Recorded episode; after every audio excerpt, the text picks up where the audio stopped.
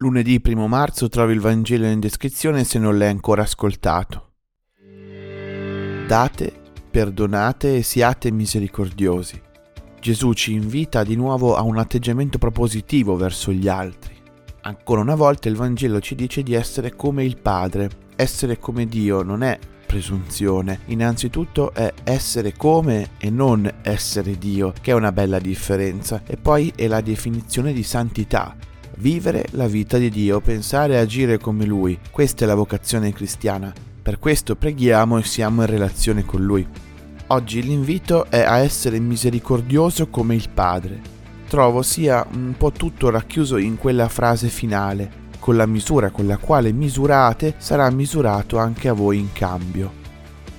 Per questa giornata basta già questo, chiedersi con che misura giudico l'altro, con che misura perdono l'altro e poi chiedermi come sarebbe essere misurati così noi stessi. È questo il disarmante della misericordia, ti fa mettere nei panni dell'altro, ti fa scendere dal gradino e ti abbassa al livello dell'altro.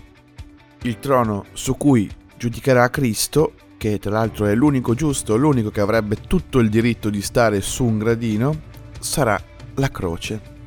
La giustizia riguarda la coscienza di ogni uomo. L'originale cristiano sta proprio invece nella giustizia e il rapporto con la misericordia, che tra l'altro per chi ha fra i 18 e i 35 anni era l'argomento dell'incontro di sabato scorso a cui molti di voi potevano anche venire o collegarsi e su cui qui non mi posso dilungare.